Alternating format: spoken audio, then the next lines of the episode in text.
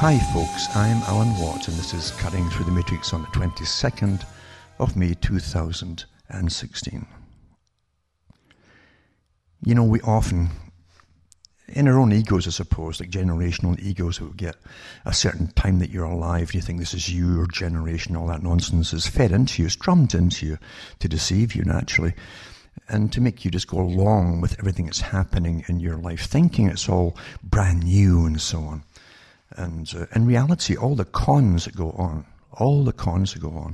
are simply updates of very ancient cons to do with managing masses of people, and even right down to the small tribe and individuals.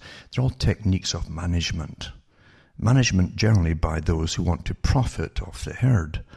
And they were awfully good at this thousands of years ago. How do you think they are today? And of course, the old saying, order out of chaos, is, and it is an old saying by the way, is to create as much chaos as possible. And during it all, you're constantly steering, if you're one of the masters, you're steering the direction of the future for yourself to benefit from, as everybody else is wondering what's going on. And you've got to hand it to the big boys that manage the planet, with all their front people and front groups. I mean, it's a massive enterprise, mind you. And they're awfully good at diverting you. It's to do with predatory behavior. You can take the techniques, for instance, of birds in the field. Sometimes you get some birds around here which will pretend their wing is broken, and they really lay their eggs and nests on the ground, in the grass, tall grass, and they'll run out before you get near the nest, and they put a wing out as though it's broken and run round in circles, hoping you'll start following it, you see. And it's a diversion. Very clever, very, very clever. Other animals, you get ones in Australia, little lizards, that can get up on their back legs and chase you, even if you're in a vehicle. And so they'll puff out this wing thing behind their neck to make them look bigger, you see, more fearsome. And it's kind of comical. You watch these little characters.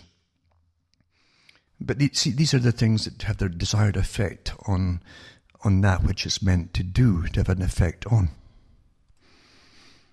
There's also a type of pigeon which is called a tumbler, because they fly in a little flock, but they'll tumble pretty well about the same time in a ball, and as though they're falling out of the sky.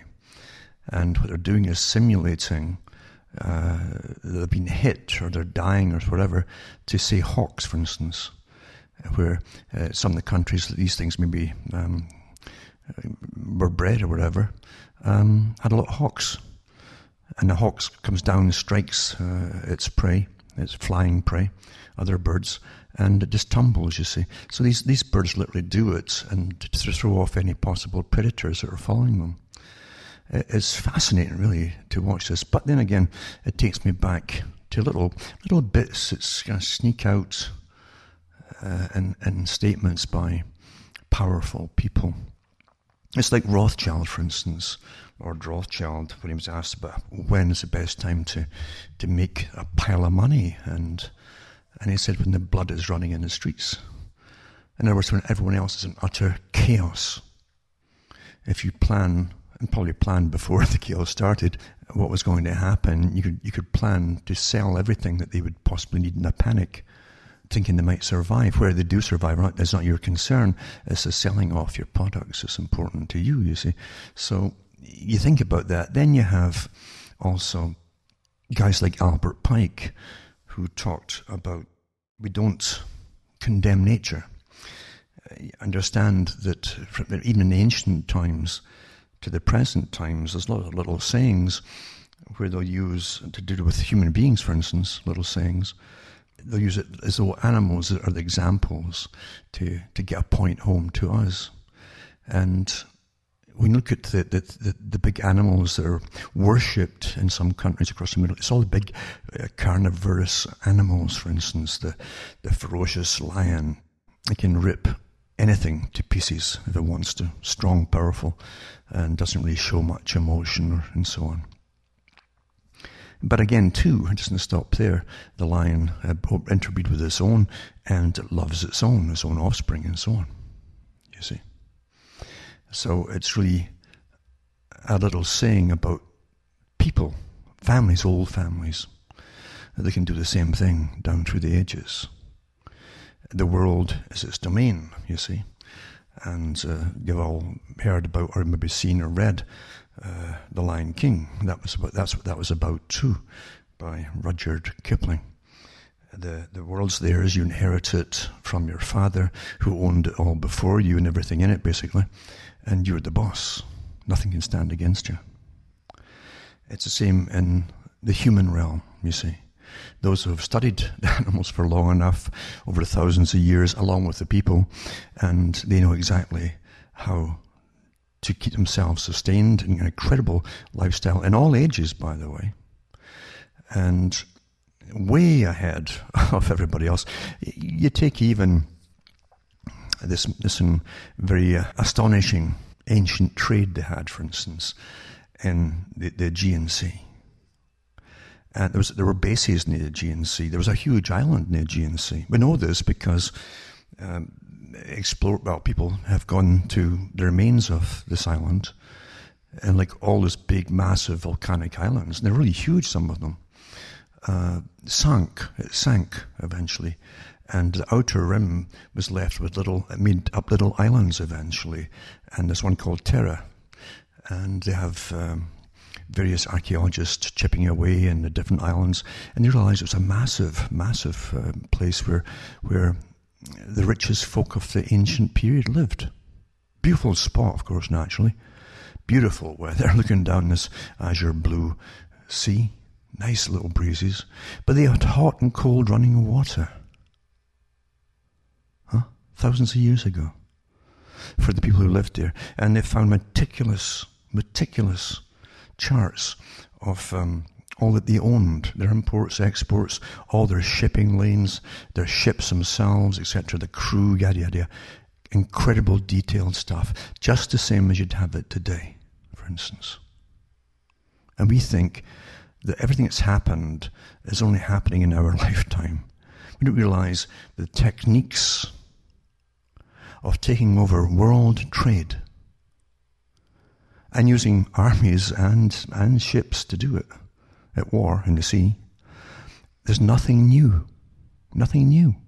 We think we're always learning something new. No, we're not. The big boys are taught the reality of how to maintain the same system for themselves. It's only the people who think it's a new phenomenon, whatever it happens to be, at the time of their living. And when it happens. So, but no, there's nothing new at all. And those who have power in all ages, never let it go. They don't say, well, I've had enough of this power thing. Let's just go and put our feet up and spend all the cash. It doesn't happen with the powerful families. It's as though it's a religion to them, their own existence and perpetuity and their family names. It's a religion to them, you see. And they must be successful. They must continue to rule, you see. And then you have the helping classes who work for the cash and the privileges, the extra privileges. Because if you work for the money boys at the top, you'll have as many privileges as you want bestowed upon you by the governments, because the governments are also owned by the moneyed class. The big boys who literally lend to nations can sink your country. They can sink it overnight. By a decision they make, two or three of them, or a few of them together. And the next day, your currency's worth nothing. And your government's gone out of business. And guess what? The people in government aren't going to allow that to happen.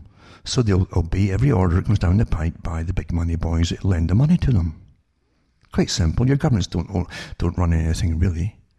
The big boys at the top dictate who lives and who dies, who drowns and who doesn't, you see.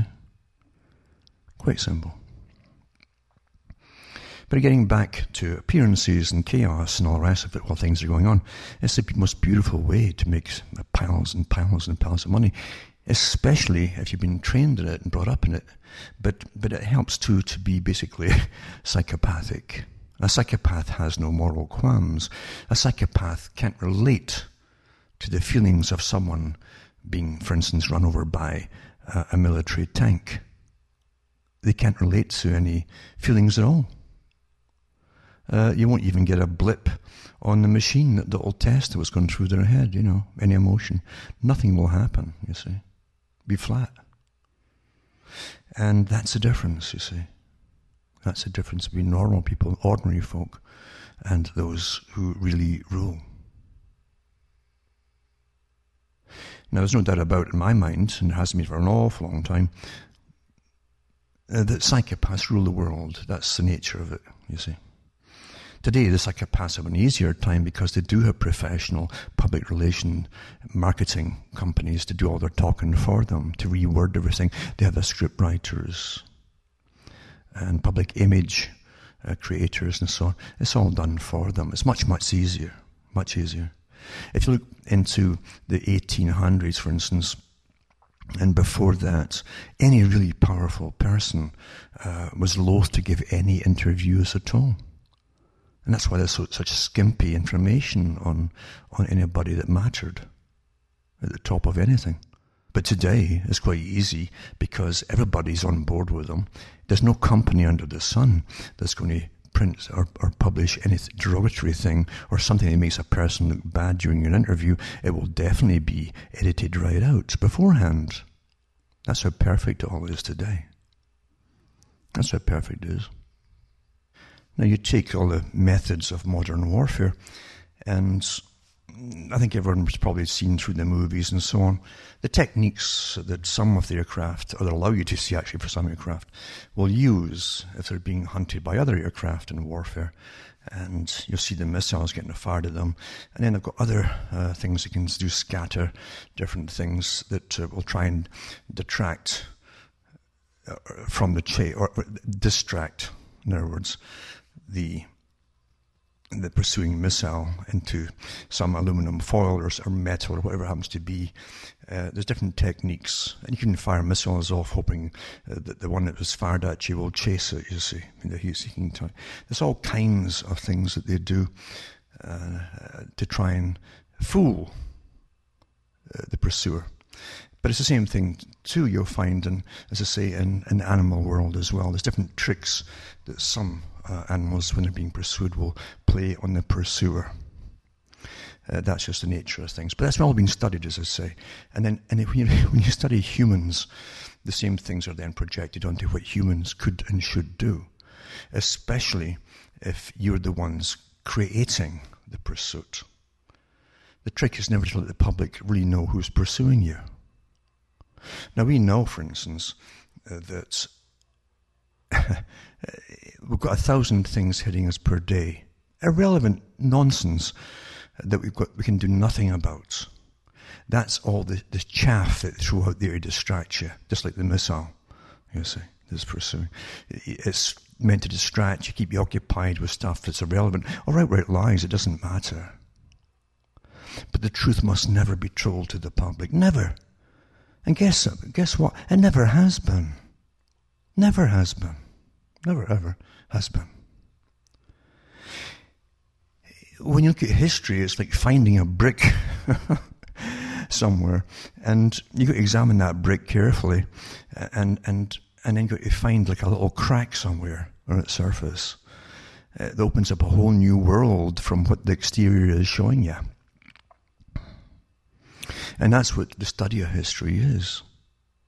Because no matter what you're looking at, a documentary or a book that you're reading on history, no matter what it is, it's a tiny scraping of what was involved at that time, at that period, with the particular topic that you're on at the moment. It literally, you talk about subterfuge and intrigue, there's nothing more. It's a labyrinth. And that's the beauty of order out of chaos, isn't it? For the masters, that is. Because it's got this labyrinth they create. And most folk can't go all the way and say, well, I want to know all. And what's really behind it, but that which is behind all that, etc., etc., which is, again, an old Masonic saying. That which is behind all that. And who's got time in their life to do it anyway? Do you realise how beautiful the system is when it keeps you not just trotting, but running through your life generally? Running. So you don't have time to examine anything. And that's beautiful, really, isn't it? Remember the whole idea, again, going back to studying humanity. Who had the time in ancient times to study anybody? It was a psychopathic class. And their children. Because remember, psychopaths tend to breed at the top with other psychopaths because it's called, they're successful. To be so successful in this world, you have to have psychopathic traits. You can't have emotions and make you feel sorry for people and maybe even share your cash with them. Oh no, you can't have that at all. So you marry other psychopaths and you have offsprings which are naturally quite psychopathic, more traits of the psychopath. That's just the way it really is. They think they are the normal folk and survivors. They look upon everybody else as stupid. And they talk about people like that, masses of people like that, quite openly as being stupid. You know, sometimes you have to wonder. When they can take whole nations and have them slaughtering each other like they did in the wars of Europe for centuries, right through to World War I then too. And everybody willingly joins up because the propaganda is so primitive and simple, you never change it. You never change it. Never complicate the propaganda for the average person. And they're just so proud to go off and get slaughtered, you know. They'll never be told any truth as to why this war started, who's really behind it, who profits from it.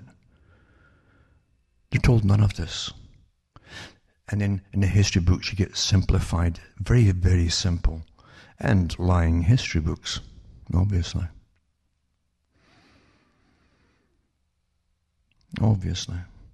I mean, you take the period you've been living through yourselves, a lot of you, and when you find all the different ties between the terrorist groups, the CIA and all the other intelligence agencies that have gone on for as long as they're going to give us for the history of intelligence agencies, it's always been like that. The public never know. And now, even though it's exposed who's behind this new terrorist group and so on, who finances blah, blah, even the fact that the heads of some of these so-called terrorist groups are CIA trained and operative, and along with MI6 and everybody else, it doesn't matter. Give it a week or two and it's back to the same simplified story. Oh, they're the terrorists. Those are the bad guys there. And you've most folk have forgotten already, well, what was that about the CIA? It's all gone. That's what fascinates me. And if you dig into any history, doesn't matter what story it is, what part of history it is, remember history is his story, yeah? It's a story. But you dig into any of it, and my God, the muck you can rake up. And what's surprising too to any elite, and they do study everybody, you know, is to find out why, what makes you tick, that you care about this stuff, when all those around you really don't. You know? In fact, they'll say it's not really healthy. The healthy way is to be dumb and stupid and don't take interest in this stuff. Where's it going to get you, they'll tell you? Why worry about things? Why getting, you know, why? That's what the folk around you will say. Why? So that it tells you they're quite happy not knowing. Well, when you're happy not knowing something that may help you survive, even as a species, you're doomed. You're doomed. And that, again, is a trait in hunting of how to deceive that which you hunt, your prey. And we've got all kinds of decoys today, etc. All kinds of things that decoy them. All kinds of things. What works with a duck will work with other characters too. They bring in guys from the Middle East to dress them in their national garbs. They give them websites in Britain and other countries, and then they recruit people, young guys, and radicalise them. Now, that's all been exposed already from Britain and elsewhere. You bring in the decoy, you know. Oh, looks like one of us. Must be one of us. Quacks like one of us. There's nothing in this life, in the world of intelligence gathering and so on. There's nothing you can truly get involved and literally trust. And you'll never know it all. Never know it all. There's folk being bumped off all along. Knocked off, yeah. Who do know a lot more than you do. But and that's part of the reason they get bumped off. Not because they're dangerous at that moment, but they might become... Supposing they got drunk one day and got ticked off at something and just came out with something, a few quotes or statements or something. Boom. No, you know, everybody's expendable, I see, in this game. Everybody's expendable. We live in a world where we've been given nothing but a Disney version of it. It's just not real at all. Your reality is not real. This is manufactured from start to finish as any big time movie. Yep. I've said before that I've gone to the archive section at cuttingthroughmedia.com about the techniques of depopulation, go back way back into the Middle Ages and before. Some of the lords had their scribes talk about the different ways of keeping the population down and in check and so on, you know. So, but again too, they wanted to breed them up for warfare when they wanted war to happen and go off and fight some cousin across in France or something. That was what they always did. The techniques of managing the human herd, let's say, that's how they talk about people, as you say, it's very old, very, very old. And so, no matter who ends up apparently winning some big war down through history, you'll find there's much, much, much more to it than just them winning some dispute over borders. And it's all to do with property. To gain more property. In the old ancient times, even before the money was standardized, money came from men, mon, you see. How many men do you have, or mon do you have? That was your slaves. That was your slaves. There's so much to say, naturally, but you can't see it all, right? Or it's just, I've said it before. But the fact is, you'll never know complete reality. But one thing I've said over and over is, you can trust the big boys, because when they have their big meetings and they float out ideas, they're called trial balloons to the general public, through little articles and sometimes big articles. They keep using the best magazines and so on, TV shows and so on, to float an idea out to see how you'll grasp it, or just to familiarise you subconsciously with the idea in the first place. That no matter how absurd it seems at the time, don't dismiss it and never forget it. Because you'll see this idea that floated out being built upon until one day it is thousands of pages long and a bill is getting passed to do with if you can live in the future, right, I mean the near future, where you're living, like Agenda 21, 21st century, it's still in effect. Don't say it's 2030. No, 2030 is only one part of Agenda 21. Because it's all done in sections for the whole century, you see. To get you off the land, to get you stuck in the cities and so on. They want to depopulate the planet. They're quite easy to depopulate. Don't think it's just through warfare. There's many forms of warfare. If they get enough folk, they know the tipping point in any city. They can also lower the tipping point in any city by starting to take money out of the city that's supposed to go on repairs and sewage upkeep, etc., things like that. And what happens when you don't upkeep things? Disease breaks out. For that to happen in the right sequence, you must force the folk in, and actually through coercion. because you take away all the other choices.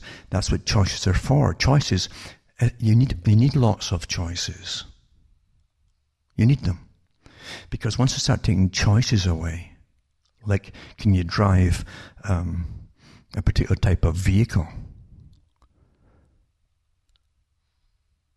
Are you going to be punished for driving a particular type of vehicle, just like the ordinary vehicle we're used to, if you're living in the country, to get around?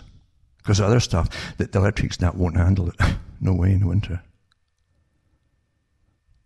No way. Take that away and say, oh, you can still buy an electric car. Knowing darn well, no, you can't. No, what are you going to do? So you move from the country. Or you get penalized. I'm going to touch on that tonight because it's awfully important. It ties right into what I'm talking about. They'll penalize you for living in the country. And an example of that is, well, where else but Ontario? It's a great place for it to break out, isn't it? For the Greenies are in control here. So the far, what you think is far left, but they're not really. Now, they wanted to depopulate. That's one of the big world agendas through the World Health Organization and the World Population. It used to be called Population Control Department, United Nations, but now it's just Population, Department of Population. I remember, too, the United Nations was far more honest when they had the League of Nations. They thought people, after World War I, would get on their knees just and allow science, science to rule our lives. Right down to who should live and die and all that kind of stuff to save the rest. So you're into management of the people. They don't need the wars that they used to have. They don't need the massive numbers either to fight the kind of wars they had in the early to the mid-20th century, because they have much, much better weaponry now. In fact, they have weaponry where they don't have to actually have any physical things in the arena of war. It's done through literally sci-fi stuff, through various very advanced electrical means. But they don't need the masses anymore to go off and fight, you see. And war is incredibly profitable. Incredibly profitable. It's so comical, really, when you see across Europe. For World War I and II, you had five main branches, some will say six, of the banking establishment. You go back to the Rothschilds and all the rest of it too. Financing all sides, because they're based in different countries of the war. Working things between themselves for exports and imports in all these different countries, creating scarcities and sums, the prices are skyrocketing, etc. And then again, flooding the market with some other things and bringing them down. It's all managed. And you hand this power to private bankers, for God's sake. It's just, it doesn't make sense because it's not meant to make sense, you see. You can't make sense out of manufactured thievery. A manufactured system where certain families have more power over the most basic thing. See, the most basic thing in our society isn't food, it's money. You need money to buy the food.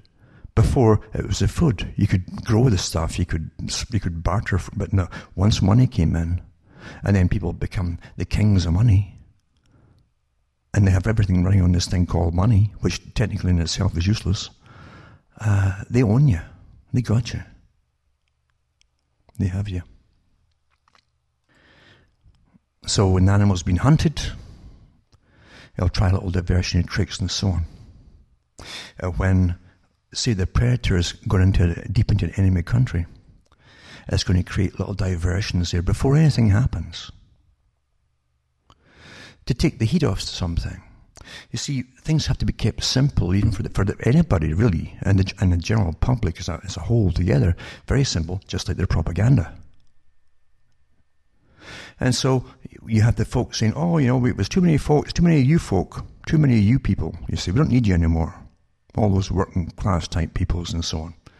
And the useless middle classes, we don't need all these characters anymore either, at the lower middle classes. And so, how do you get rid of them? How do you persuade them not to have children? Well, we've been through the histories of that. Going to the archive section again, cuttingthroughmedia.com. I went through the whole Bernays strategy and so on, and the book by Charles Galton Darwin called The Next Million Years, and he talks about how to stop people from breeding, basically. The target population is. And he goes through all the other ideas the elite have been openly talking about at world meetings, by the way, of advancing what was left of society if they get rid of all the dregs of society and advancing the rest. It says if only the ordinary folk would just stop breeding with each other and allow us to fertilise all the women. Because they had the better genes, all the successful people, you see, all the psychopaths. And they're open about that, and he talked about that too, and so on. But they could never really force people to do it, so it's an awful pity. Well, how else can you do it? You simply give them cancers, depopulate, and you make them sterile. And we've all become, everybody out there is pretty well sterilised, you know, after the age of 30, they've got a hard time, and it's even getting younger all the time now in the Western countries. Now, the masters don't like us making our own decisions, you see. It's untidy when we make our own decisions. You create urban sprawl. The first thing they talked about when they got the first satellite photographs, oh, look at that urban sprawl. Look at that. Urban sprawl. It should be all tidy, like a square little package stuck right there, you know, where that big city is. All crammed together. All that countryside out there should be for the elite to go there and do their sporting things and stuff like that, you know. Yeah, a little paradise for them. But they couldn't get the folk back in the 1940s, 50s and 60s to voluntarily go and get sterilised. The ordinary folk. They couldn't get them to just cooperate, you see. They put a lot of, mind you, when they're using your tax money to brainwash you, they did a lot of work to try and do it, but it just didn't take off. And so they came out and they just polluted your food and everything with estrogens, you know, estrogens, etc. And to make you start breeding that way until a lot of folk don't know it, but they're actually sterile. They're actually sterile. And that's one part of the objective, you see, is sterilisation of the wrong kind of folk, which is a good majority of them today, apparently. And again, that they're into the genetics for the selective breeding and so on, and the enhancement of the classes which are helping them at the top, the managerial classes of scientists and technocrats and all the rest of it. A lot of privileges they get, for sure. But for the rest of the public, it's a slower process. So you won't go and commit suicide voluntarily, and you won't get sterilised. And they're fed up waiting around for you to die off, you know, which we're dying off at a pretty good rate now. And it's all kinds of things to make us die off faster as well. There's cancers, as you all know, are out of control. And it's so fast now, and so many weird types of cancers developing so quickly. They have no names for these types of cancer. They're just out of the blue. In places they never used to be, and spreading so fast that they can't even keep up with them. That's progress, eh? And there's no dire, you know, crisis to find out what's causing it all, which means they know what's causing it all, which means it's intended. If it's continuing, it's intended, you see. Quite plain. Quite plain. But since folk won't voluntarily just quickly, you know, end it all, then what can you do? You just do what the animals do when they're being hunted and so on. Play a lot of little tricks. Take them off what you really are after, and give them more concrete reasons and imperative reasons why they should go along with all of this. And that's where they came up with global warming. We're all going to die. We're all going to die. There's that many folk causing global warming. You see? Until ordinary folk that just are stuck watching TV and get all the reality from it start parroting the same stuff as well. The ordinary people. Isn't that incredible? Isn't that incredible? And then you'll get the ordinary folk too thinking, taking the elite's point of view. Because that's all you get when you watch these documentaries on what must be done, you see. And they'll parrot it verbatim. Yeah. It's astonishing to me. When nothing really makes sense when you look at what they claim is the problem. What's the problem recently, eh? There's too many European folk. Actually, they're talking about the white Europeans openly. Come on, we all know it. It's been in all the newspapers. There've been news clips about it, where some of the leaders of the different big cities in Germany, some radical women actually, or leaders, said it's the end of the German or white male, and it's a very good thing. So there's an open, honest statement of the agenda from their point of view. Someone's been teaching them this since they were little children, you know. And then they say, well, there won't be enough Europeans bred to pay off the debt in the future, right? So they'll bring in Muslims that they say should, including the Pope said it, should breed with what's left of the European women, and that will save the day. What, for the economy or what? Look, it's either there's too many people or what? Well, make your mind up here. You see, there's no logic here. When there's no logic, there's another motive behind it all. Always, folks. You think they'd be quite happy that the populations are declining, since they're on about too many people, overpopulation, global warming, CO2. Make your mind up. Do you want the same amount of people? Do you want more people? What do you want? There's other reasons behind it all. There's definitely a group wants the eradication of certain groups across Europe and elsewhere. There's no doubt about that. They've been rather vocal about it, even so, more so recently. It's quite something, isn't it? Who benefits? Who benefits? Reality is a very serious business for reality seeking. And it's very murky. And it's very dangerous. Because if you are one of the few who can communicate well with other people, and you have the information, and you can get it across, the facts, in other words. People can at least go and check up themselves and say, yes, I agree with that or I don't agree with that. The fact is, you become a problem. Bertrand Russell said it. He said, we try and recruit those into scholarships from the ordinary folk, the ordinary peasant type, you know. He says, the ones who are brighter, try to recruit them and give them scholarships into the Ivy League schools. And if they do that, we'll get them on our side and they work for us. But they must agree to basically leave their family as like the others, and they don't belong in their family, all that kind of stuff. And if they won't, he said, and they remain out amongst the communities, their own peoples or classes is what he actually meant to say, they can be an awful problem and will have to be dealt with, he says. And he says they will have to be eliminated because they can put things across to their own, oh, it's an awful word again, kind, oh dear. As we pretend we're not classless, or we pretend we are classless. What a farce that is, isn't it? What a farce. I mean, the Bushes of the Skull and Bones bunch, which is just one part of the big intelligence system, Skull and Bones. But the Bushes, who are all pretty well members of it, the male lines, Bush Jr. did say to those around him, who worked with him, and then to put this in the books and so on, he says he's never known a poor person, an ordinary person. He meant a working class.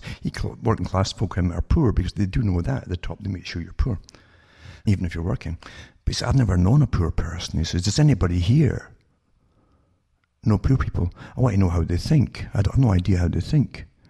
So he's trying to find someone to go out amongst the poor to find out how the poor folk think. I mean, that shows you an awful lot right there, you see. Now, his armies that he used extensively were made up primarily the poor folk. That's who always make up the bulk of armies and do most of the dying. But you wouldn't have to personally really meet them, you know, except for photo ops, for television, stuff like that. It's quite amazing, though. Until you yourself can get up there occasionally and mix with some of them, and you'll find that their reality is vastly different from the one that you've been brought up with. And they see themselves as being incredibly more practical with all their decision making than you will ever be, because they don't have the emotional impediments, the natural impediments of making awful decisions that end up killing lots and lots of people. And we've got to, and I really mean this, you've got to learn that you better believe there are people born all the time who are drastically different from yourself, who don't have the natural camaraderie between human, and the natural emotion to help each other in times of crisis and all that. There are people all the time who are born who simply don't have that. They don't have that at all. But they certainly have this predatory Lion King mentality of exploiting all situations to profit from them. As I say, every army needs incredible financing, all borrowed money,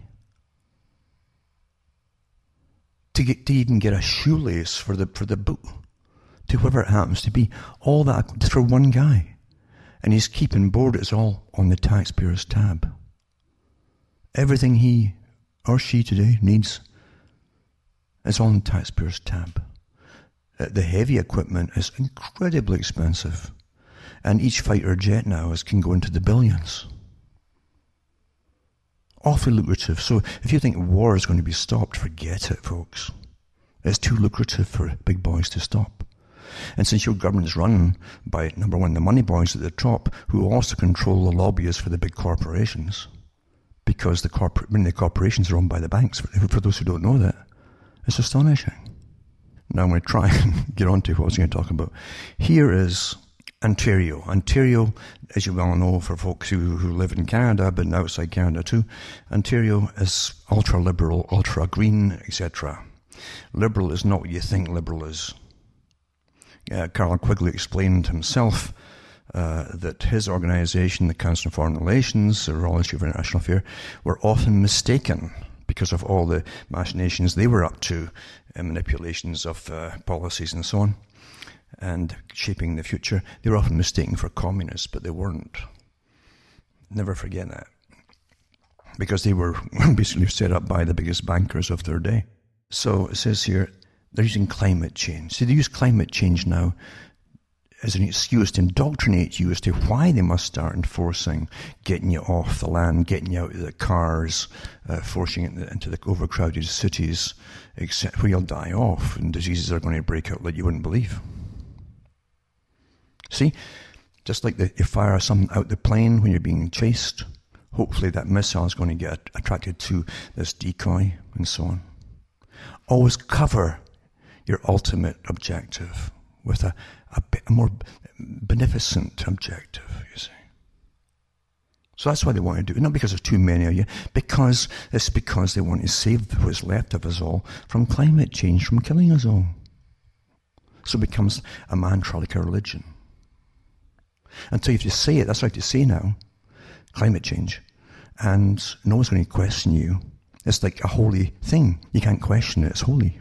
So I'm going to put some articles up on Ontario and some of his draft plans, which it hasn't released officially to the press, but it did get out to the press from insiders on these supposed leaks.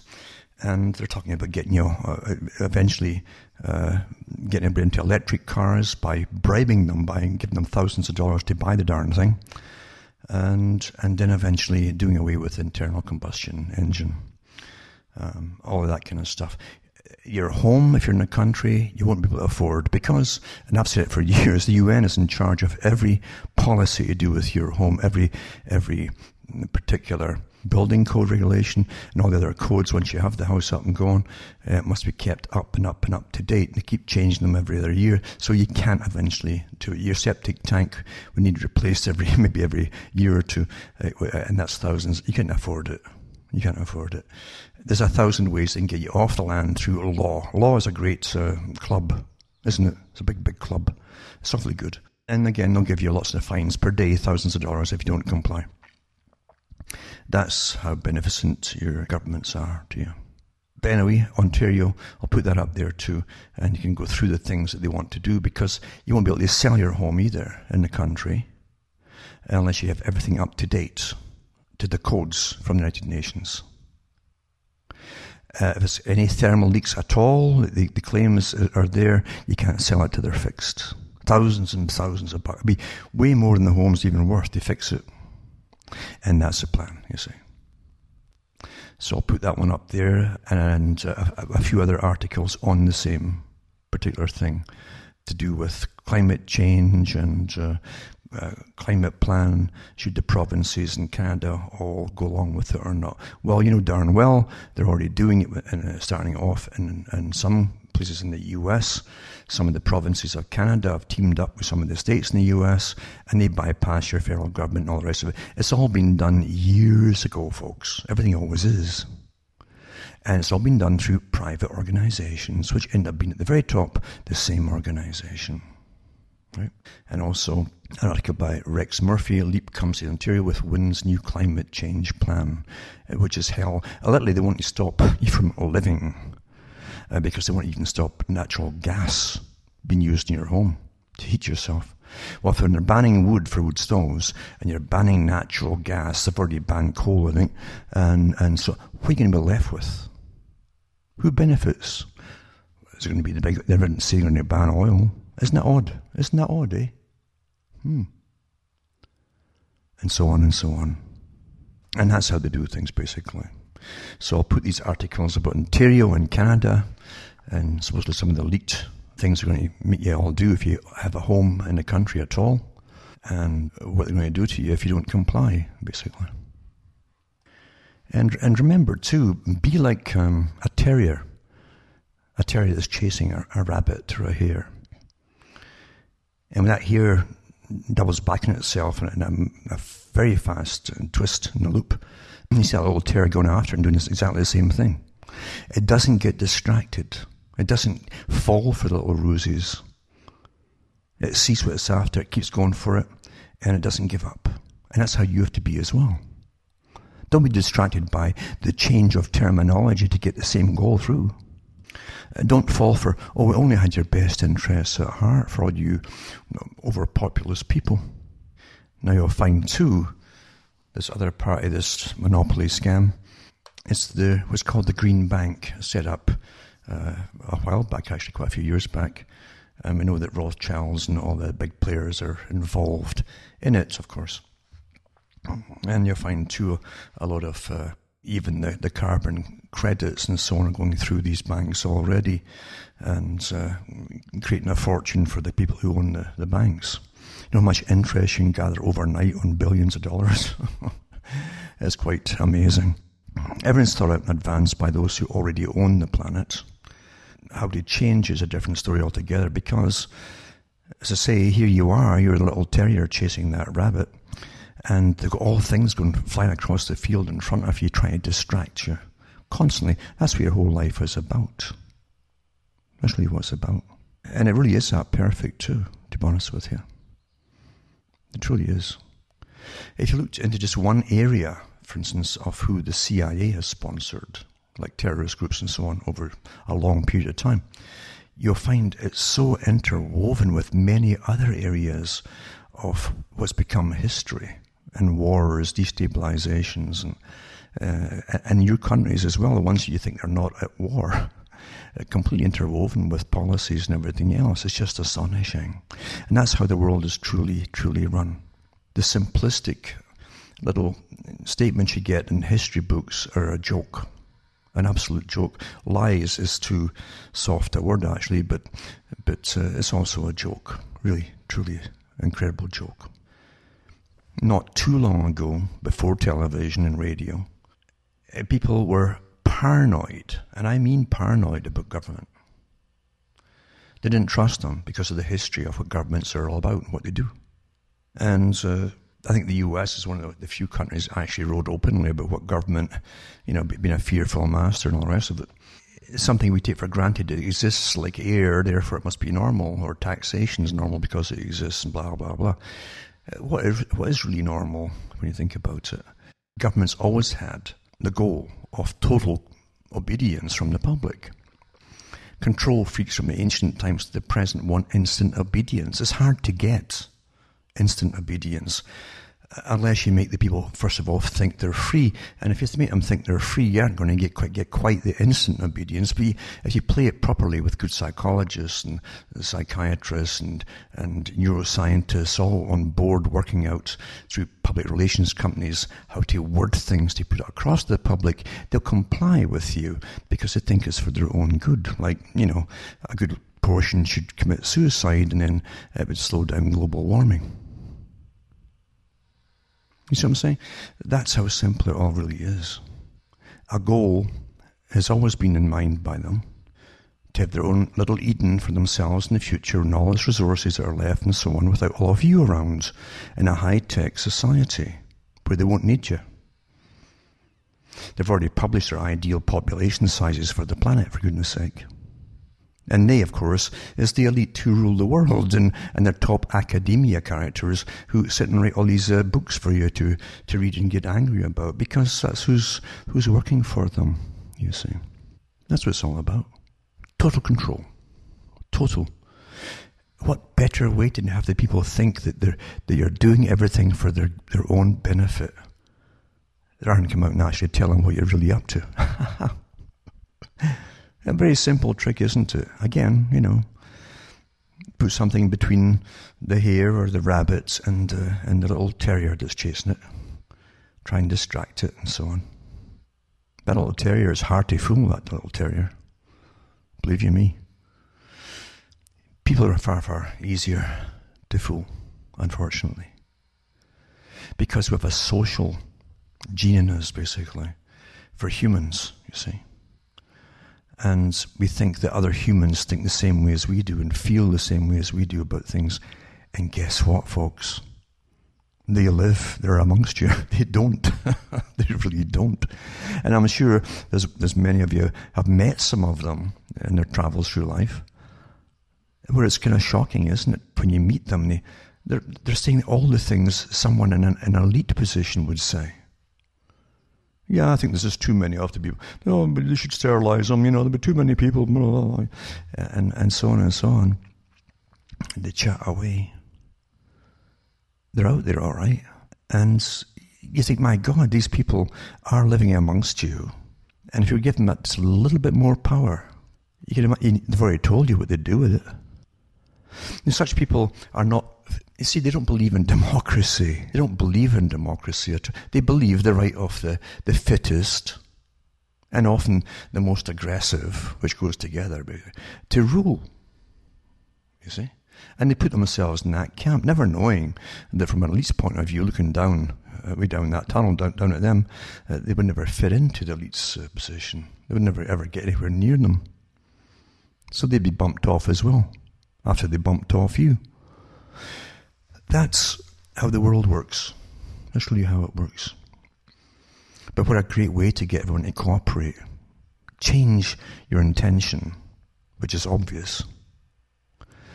Obscure it. Obfuscate it. Make it less obvious through behind all this myriad of hazy top. Oh, global warming. Oh, greenhouse gases. And anthropogenic global warming. Oh, man-made. Oh, too many of them. Yep, and that's something. Almost all that we take for granted. Because it was there where we were born, everything, the whole system. Is a bit, not just an illusion, but it's a con. A con is an illusion, you see. It's a magic spell. So what you see is not what it really is there. That's what it really is. And when you think about all the rackets and cons that are perpetrated on a daily basis, not just around you in your immediate vicinity, but in the whole nation and in the whole world. It's just staggering, absolutely staggering. And it takes cooperation of thousands, maybe into the millions of people, the managerial class, to keep it all going like that, you see. Things really are very, very simple, very simple. Forget all this scientific babble. It's like, I think it was... I don't know if it was Theodore Roosevelt or Franklin Roosevelt talked about the old saying, it's talking about the use of facts to prove a point. And it's amazing how every side can get its own facts to try and prove a point. If you only listen to one side, that's, you probably believe them because it seems to be true. Same in books and everything else, you see. And I think he said, there are lies, damn lies. And it's very clever the way it's phrased. And then there are statistics, because when statistics started coming in, it was like, oh, it's scientific, therefore it must be true. It could stand up above everything else, you see, because it must be true. Statistics, it sounds like scientific, you see. Scientific, no, it's not just an opinion on some, it's scientifically derived, you see. That's the trick of it all. Very simple, isn't it? And it reminds me too, always to remember that everything is simple. I mean, it's complicated. There's a reason for it being complicated. It's because it's covering an incredible scam. Incredible scam, that's all it is. I think it was Abbott and Costello did one of their skits, a little skit, a comedy skit, on borrowing 50 cents. If you can find it somewhere on YouTube or wherever, look at it, because that really says so much of the whole system. So much of the whole system. You've got the con man part, the straight man, who plays the guy who borrows the money. You've got the ordinary guy who represents all of you, who's going to lend it to him. And just watch what happens. You see? Just watch what happens. That's how the world is really run. Mind you, it's not all laughing matter, because if you know this kind of stuff and you stand up to it, you will be dealt with without a laugh at all. And they'll use any kind of force necessary to deal with you if you stand up against it. So truth is never welcome in a corrupt society. I think it was Orwell who said that, in fact, that telling the truth under a time of tyranny or something is considered a revolutionary act. So that's how you're classified, you're revolutionary. And you're dealt with accordingly. That really is the world, isn't it? Anyway, that's nothing to do with what I was going to talk about today, but it's the way this happened to come out. Strange that, isn't it? And hopefully I'll touch on what I was going to talk about maybe next time. But I like to often just let things come out the way that they are, designed to come out. Anything that's rehearsed and all the rest, it gets monotonous, isn't it? That's why I don't bother reading or watching regular news. I've never really watched TV for years and years. Never. And I'm a lot healthier for it. Plus, too, I can study the folk who are watching it, because it's incredible how every opinion is so easily given to them now.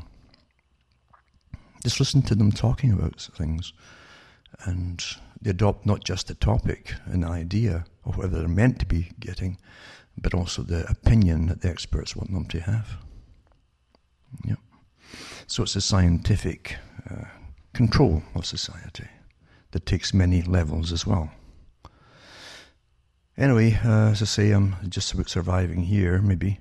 I don't know yet, but we'll see.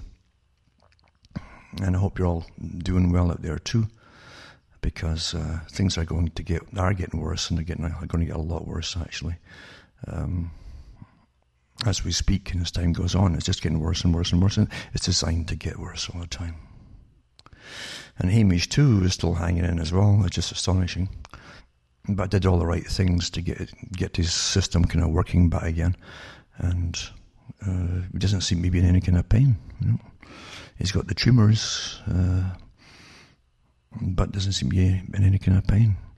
So hopefully I can get him to get through the summer, and that's all we can ask for, isn't it? That's all we can ask for.